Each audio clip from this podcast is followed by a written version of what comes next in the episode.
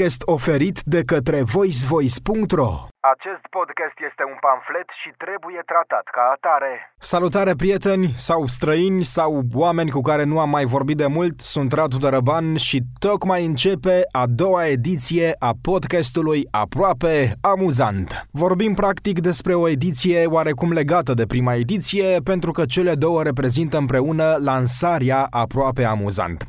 Nu voi face o introducere la fel de lungă ca și la prima emisiune pentru că practic v-am explicat explicat acolo despre ce este vorba, ba chiar cred că introducerea acestei ediții este gata. Să trecem la treabă. Începem ediția a doua a podcastului aproape amuzant prin a vorbi despre jobul ideal. Nu știu care ar fi jobul ideal pentru voi sau poate unii dintre voi chiar au deja jobul ideal, dar vreau să vă spun că recent o platformă online pe care sunt publicate recenzii recruta o persoană care să fumeze marihuana zilnic, oferind în schimb un salariu anual de 36.000 de dolari, o știre pe care am găsit-o pe mediafax.ro. Îmi pare rău să vă dezamăgesc, dar site-ul nu e de la noi, e din Statele Unite ale Americii, în mod evident oarecum. Ce trebuia practic să facă această persoană la locul de muncă? Să verifice mai multe tipuri de produse uh, cu marihuana, să le testeze și să scrie recenzii. Vă dați seama că după atâta marihuana pe zi, recenziile respective sunt sigur toate la superlativ. Numai de bine despre Mary Jane, nu-i așa? Nu era însă suficient ca persoana respectivă să fumeze marihuana, ci aceasta trebuia să și aibă cunoștințe vaste despre acest acest drog, pentru ca cititorii site-ului um, americanmarihuana.org, despre el este vorba, să primească și o educație în acest uh, sens. Se pare că această companie ar fi fost în discuții și cu celebrul rapper Snoop Dogg, deci vă dați seama ce job și marihuana la discreție și colegi vedete. Băi, și asta nu e tot oameni buni, adică știți cum e în ziua de azi, nu ajunge doar să-ți iei salariul în fiecare lună, o firmă modernă care știe cât de importantă e resursa umană, îți mai face și surprize din când în când, mă refer la surprize plăcute și la noi se mai fac surprize, dar acestea pot consta și în uh, desfacerea contractului de muncă fără ca tu să știi ceva despre asta sau muncă suplimentară pentru aceiași bani. Ei bine, compania asta americană oferă în afară de salariul lunar și posibilitatea ca viitorul angajat să păstreze mostrele primite. Băi, deci vă dați seama ce înseamnă asta? Marihuana ziua la muncă, marihuana seara acasă, deci, marihuana peste marihuana. Păcat că e în state jobul nu, Cred că dacă noi românii nu am fi avut nevoie de viză peste ocean, ar fi aplicat cel puțin câteva mii de tineri din țară pentru o viață mai bună, bineînțeles. E bine să știți că în lume mai sunt și alte joburi ideale, dar în același timp unele dintre ele fiind și cel puțin uh, trăznite. De exemplu, adunător de furnici la fermele de furnici. Da, ați auzit bine. Oameni care miros alți oameni la sub braț pentru a stabili dacă anumite mărci de deodorant sunt bune sau nu. Cred că aș leșina după primii 2-3 subiecti fără să stau pe gânduri. Un alt job în această notă, culegător de creiere la abatoare. Ce să faci, creierul uh, e o delicatesă și cineva trebuie să o facă și pe asta. La un alt job trăznit avem un angajat care miroase ouă pentru a constata dacă acestea sunt stricate sau nu. Cred că e vorba de ouă de găină, nu? Nu are legătură cu jobul cu deodorantele. La un alt job, cineva trebuie să întoarcă perne și să întindă materialul pentru ca acestea să nu mai aibă cute. Ăsta nu e chiar așa trăznit, din ceea ce am înțeles eu, asta făcea și Dăncilă la guvern în perioada în care uh, a fost uh, prim-ministru. Și v-aș mai aduce în vedere un ultim job de acest gen, dar uh, nici nu știu cum să-l numesc. Uh, trăznit, amuzant, uh, aproape amuzant.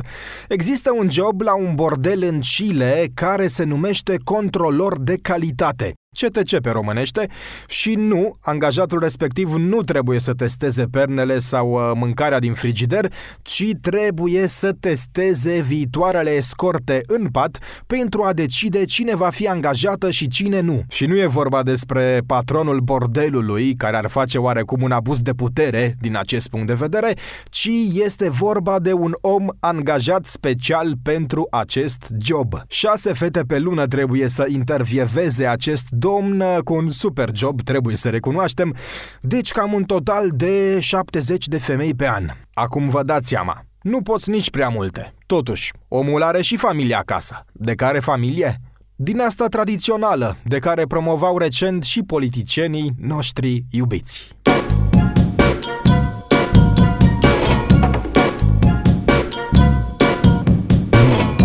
Acum uh, vă propun spre atenție o știre foarte interesantă venită tocmai din uh, India. Nu e chiar recentă, aceasta datează din luna mai a anului 2019, dar ținând cont de faptul că și noi românii am trecut recent printr-un proces electoral uh, destul de complex, adică ne-am votat din nou președintele, cred că acest material se potrivește foarte bine acestei perioade.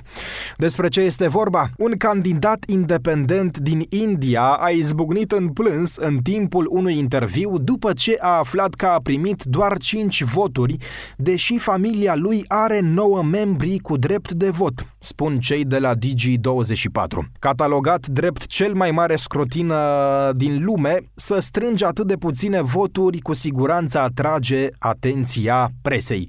Undeva în uh, Punjabi, dacă nu mă înșel în India, s-a desfășurat acest uh, scrutin. Întrebat de un jurnalist dacă e adevărat, candidatul a izbucnit în plânsă în direct la televizor. Domnule, sunt nouă votanți în familia mea, dar eu am primit doar cinci. Întrebat dacă familia lui uh, nu l-a votat, el a răspuns nu, domnule, dar și ei au fost necinstiți la vot. Omul se referea aici uh, la organizatori. Au umblat la aparatele de votare, oamenii au jurat că m-au votat, a adăugat Netu Șutern Wala. Măi, E trist într-adevăr să vezi un bărbat în toată firea plângând în direct la televizor, dar trebuie să înțelegem că omul era foarte supărat să ai 9 membri cu drept de vot în familie și să primești doar 5 voturi E clar că ceva nu este în regulă. Vă propun să omitem pentru început ipoteza cum că voturile ar fi fost furate. Cum ar fi fost posibil ca acest domn să primească 5 voturi cu 9 membri cu drept de vot în familie dacă alegerile ar fi fost corecte? Cred că în primul rând acest domn ar trebui să analizeze atent relația sa cu soția. Este totul în regulă? Se simte aceasta fericită? Este mulțumită de viața pe care o are alături de acest politician aspirant? O satisface din punct de vedere sexual? Dacă totul este în regulă la acest capitol, mergem puțin și mai departe care este relația lui cu soacra. O relație proastă cu soacra ar fi putut influența fără nicio problemă cei patru membri ai familiei care probabil nu l-au votat. Mai mult decât atât, soacra ar fi putut influența fără nicio problemă și socrul, chiar dacă aparent acesta are o relație bună cu ginerele său. Dacă soția are și frați și surori, E clar că o relație proastă cu soacra îți poate încăia rușinos cariera politică. Dincolo de aceste chestiuni se naște și următoarea întrebare. Foarte importantă de altfel.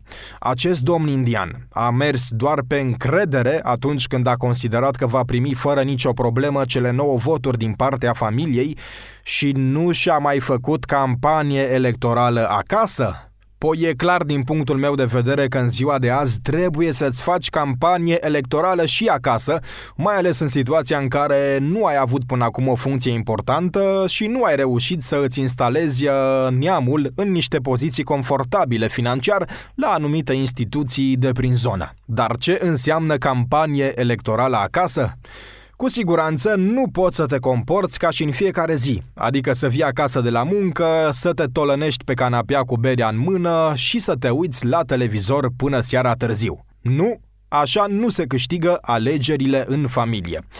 Trebuie să mai faci și tu o mâncare, măcar o dată pe săptămână, nu mai mult, să nu trezești suspiciunea că o faci doar pentru voturi. Apoi să mai dai și tu cu aspiratorul, să le dai like-uri pe Facebook, în pat cu soția nici nu mai spun. Trebuie să te întreci mult, mult pe sine.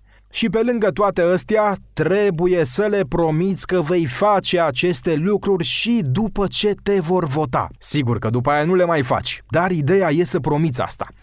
Iată așadar că o chestiune aparent banală și simplă este de fapt atât de complexă în societatea modernă în care trăim. Ce să mai, politica e o prostituată și acasă, nu numai la sediile de partide sau în instituții și guverne. Ce nu cred însă că știe acest domn este că prin această descărcare emoțională care a avut loc în direct la TV și-a asigurat deja pentru următoarele alegeri mulți mai mulți votanți. Totul e să candideze și în viitor, bineînțeles. Da, nu știați? Lacrimile sensibilizează foarte mult în politică. Te pot face chiar și președinte. Întrebați-l pe Băse dacă ați uitat cum e cu lacrimile la TV. În final, nu vă întreb decât atât. Câți membri ai familiei credeți că v-ar vota dacă ar fi să candidați pentru o anumită funcție politică?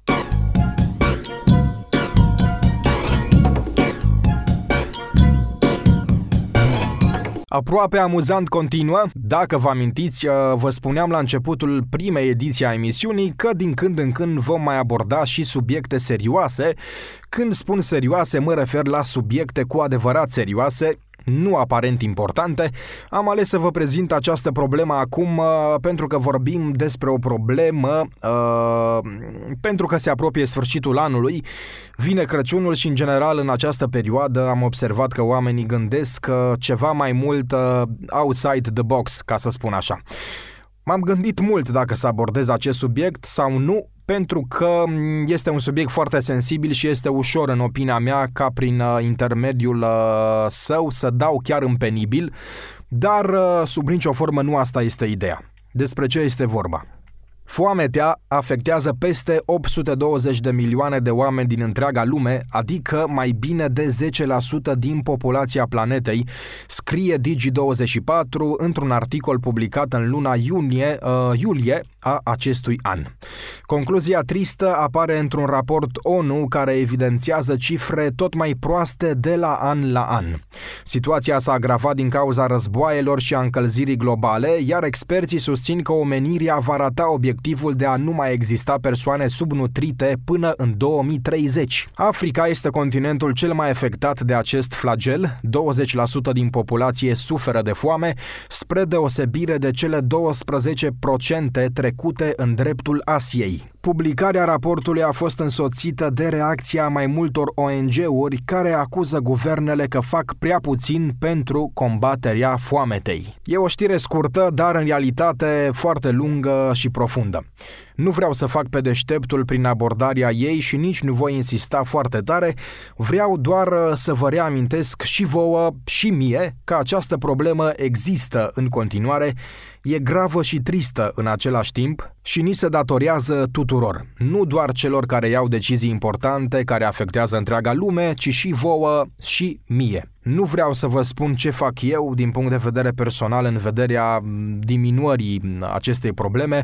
Uh, repet, nu asta este ideea acestui comentariu. Evident că ar fi bine să încercăm fiecare pe cont propriu să facem uh, atâta cât putem și puțin uh, contează dacă am fi cât mai mulți oameni în această lume care ar face ceva în acest sens. Vroiam doar să vă spun uh, acum în prag de sărbători că mi se pare foarte ironic și aproape amuzant uh, într-un fel câtă mâncare avem noi pe masă de Crăciun, câtă mâncare irosim de Crăciun pe care chiar o aruncăm într-un final, iar undeva în lume există foarte, foarte mulți oameni care efectiv nu au ce mânca. E trist, și nu vă mai spun decât atât, uh, să ne gândim din când în când uh, la această problemă globală și să încercăm să facem ceva, ieșind puțin din bula în care uneori uh, ne trezim prizonieri, chiar fără să știm.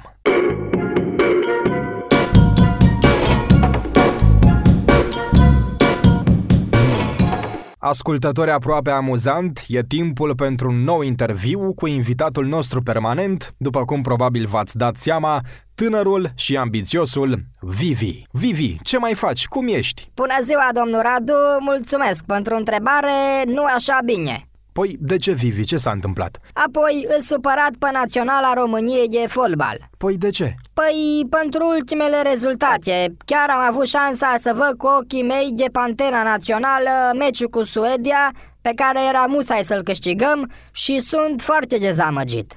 Da, te înțeleg, Vivi, uh, dar privește partea plină a paharului. Ai fost pe arena națională și ai văzut naționala țării pe viu. Nu numai că am fost acolo, domnul Radu, dar am și comentat meciul. Hai, lasă-mă, Vivi. Cum adică ai comentat meciul? Pentru cine? Pentru o televiziune online. Era acolo un prieten uh, care are un prieten, care are un prieten, care trebuia să comenteze meciul pentru un site. Dar s-o simțit tare rău, chiar înainte să înceapă meciul, Așa că întreba tipul cine să simte în stare să facă asta și eu am ridicat două jejete. Vivi, uh, chiar mi se pare foarte greu de crezut ceea ce spui, dar să știi că aș fi vrut foarte tare să te ascult. Da, m-a dus înregistrarea, domnul Radu. Serios? Da, Hai să o ascultăm. sigur. Bună seara, stimați uh, teleascultători! Sunt Vivi aici de pe Antena Națională. Meci foarte important astăzi pentru tabăra de fotbal a României care întâlnește la, Budapest, ă, la București Naționala de fotbal a Suediei. Meci uh, decisiv uh, pentru ai noștri care trebuie neapărat să câștige. Iată primul 11 trimis în teren de domnul Guriță.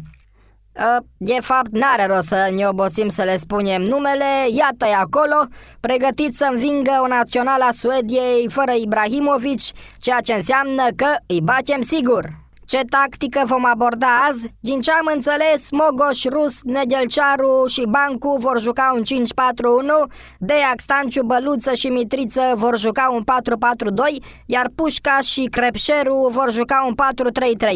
Iar uh, domnul antrenor al nostru i-a motivat foarte bine pe băieți la vestiar, promițându-le o guriță dacă câștigă. Deci avem toate șansele să învingem astăzi, iar apoi să mergem să zdrobim Spania printr-un egal la Madrid. Arbitrul fluieră începutul meciului. Ai noștri atacă încă de la început. Crepșeru cade la mijlocul terenului în secunda 30 și nu primește niciun fault. Este foarte supărat. Încearcă să convingă arbitrul italian uh, să se răzgândească.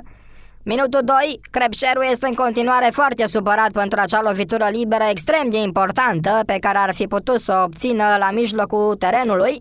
România continuă însă să atace. Rus trimite o pasă la firul ierbii pe care Deia o preia pe piept și continuă să înainteze cu ea la picior. Deia că continuă să înainteze cu mingea la picior. Incredibil, dar Deia continuă să înainteze cu mingea la picior. A avansat un metru până acum din momentul preluării spectaculoase. Hai, Deia, că mai poți un metru! Deac pasează către Stanciu, care trimite din prima cu călcâiul uh, către celălalt călcâi al său, iar mingea se îndreaptă spre marginea terenului. Mingea lovește tușierul și iese din el afară. Da, păi acum cine aruncă de la margine dacă mingea a ieșit din tușier? Habar n-am, n-am mai văzut, stimați telespectatori, o asemenea situație în fotbal. Oare cine aruncă acum de la margine? No, nu-i bai că am eu un prieten albitru și îl sun amus să-l întreb. Alo, Istvan, ce mai faci? Am mai cumpărat castelul de la Carei? No, ce fain, bravo! Auzi mă, o ieși mingea din tușier, din pasa lui Stanciu. No, amu cine aruncă de la margine? Tușierul trebuie să arunce? Aha, aha, no bine. Și trebuie să le dea mingea la ăia cu care ține el? No bine. Mersi mult, Istvan, serus. Așadar, stimați teleascultători, tușierul aruncă de la margine, să vedem către cine. Aruncă către pușcaș, domnilor și domnilor. No, super! Arbitru e cu noi! Arbitru e cu noi! Arbitru e cu noi! E clar, victoria e în curând a noastră. Minutul 17, Crepșerul continuă să fie foarte supărat pentru faultul de la mijlocul terenului pe care nu l-a primit în secunda 30, dar îl înțelegem, vă dați seama ce poziție bună era pentru noi de a marca. Vă dați seama, de la mijlocul terenului suedezii nu făceau zid, el trăgea la vinclu și așa, așa, așa au fost să fie, asta este. Minutul 18, Forsberg trece ușor de doi adversari pe partea stângă a atacului, Centrează perfect pentru Berg, uh, care reia cu capul nemarcat și gol. 1 la 0 pentru Suedia. Minutul 34, Quaison face 2 la 0 după un triunghi excelent de pas al suedilor, suedezilor și bla bla bla, e 2 la 0. Pauză la București, începe repriza a doua. Crepșerul este în continuare foarte supărat pentru faultul de la mijlocul terenului pe care nu l-a obținut în secunda 30 a meciului. Alta era soarta partidei dacă arbitrul acorda acea lovitură liberă. România atacă. Gol! Gol! Doamnă! Doamnă, mi-este gol paharul. Vă mulțumesc. Uh, deci, cum spuneam, România atacă, dar uh, fără succes. Ianis Hagi a intrat în locul lui Dea că trage primul șut pe poarta al României în minutul 64, în rest uh, plictiseală mare, ce să vă spun, îmi vine să cânt de plictiseală, dar ce să cânt la un meci de fotbal? Na, na, na, na, na, na, na. știu, știu, hai că știu. Pușcaș și curiaua lată, ce hagi eram odată, iar acum că am crescut, Burleanu ne-a făcut. Minutul 82, partida este întreruptă de arbitrul italian Daniele Orsato pentru scandările rasiste. Ce să faci? Dacă nu mai știm să jucăm fotbal, trebuie să ieșim și noi cu ceva în evidență în presa europeană de a doua zi. Ne-am găsit și noi să ne legăm de suedezi, care sunt la în lumină distanță, e tot ceea ce înseamnă România, dar ce să faci, Așa e cu proștii, ei nu știe că e proști. Nici eu nu știu. Dar se pare că și arbitru a fost cam surd pentru că nu tare s-a scandat nimic de genul ăsta. Dar asta e, ce să faci, Crepșerul este în continuare supărat pe banca de rezerve pentru faultul de la centru terenului din secunda 30 pe care nu l-a primit și Fluier final. Nu-i nimic, mergem cu încredere să luăm 5 bobe acasă la Guriță, la Madrid, poate după aceea va fi mai bine. Dar iată că în fața cabinei de comentariu, stimați ascultători, trece președintele țării, domnul Claus Iohannis. Domnule președinte, domnule președinte, aici, ce părere aveți despre meci? Ați vrut o Românie normală, nu? Uite-o! Da, Mulțumim, domnule președinte, și incredibil iată că prin fața cabinei trece și Viorica Dăncilă. Doamna Dăncilă, cum vi s-a părut meciul? Eu cred că România merita mai mult. Merita să se califice la campionatul european din 2020, să joace și ea cu țări europene precum Iran și Pakistan. Da, am, am, am înțeles, M- mulțumim, doamna Dăncilă. Da, apoi, stimați teleascultători, în, în ordinea asta de idei, numai bine ne calificăm noi de înainte la Cupa Africii. Poate fuzionăm cu Ciadul, că și așa avem steagul la fel. Asta a fost Oameni Buni, a doua ediție a podcastului aproape amuzant. A treia ediție va apărea în curând. Stați cu ochii pe pagina mea de pe anchor.fm. Încă nu știu dacă s-a aprobat distribuirea emisiunii uh, pe Spotify și pe Apple Podcast, dar dacă nu, acest lucru se va întâmpla în curând. Dacă v-a plăcut, vă rog să dați un subscribe pe Anchor și chiar să lăsați uh, un review și un comentariu. Vă mulțumesc uh, tuturor și la reauzire! Acest podcast este un pamflet și trebuie tratat ca atare. Podcast oferit de către voicevoice.ro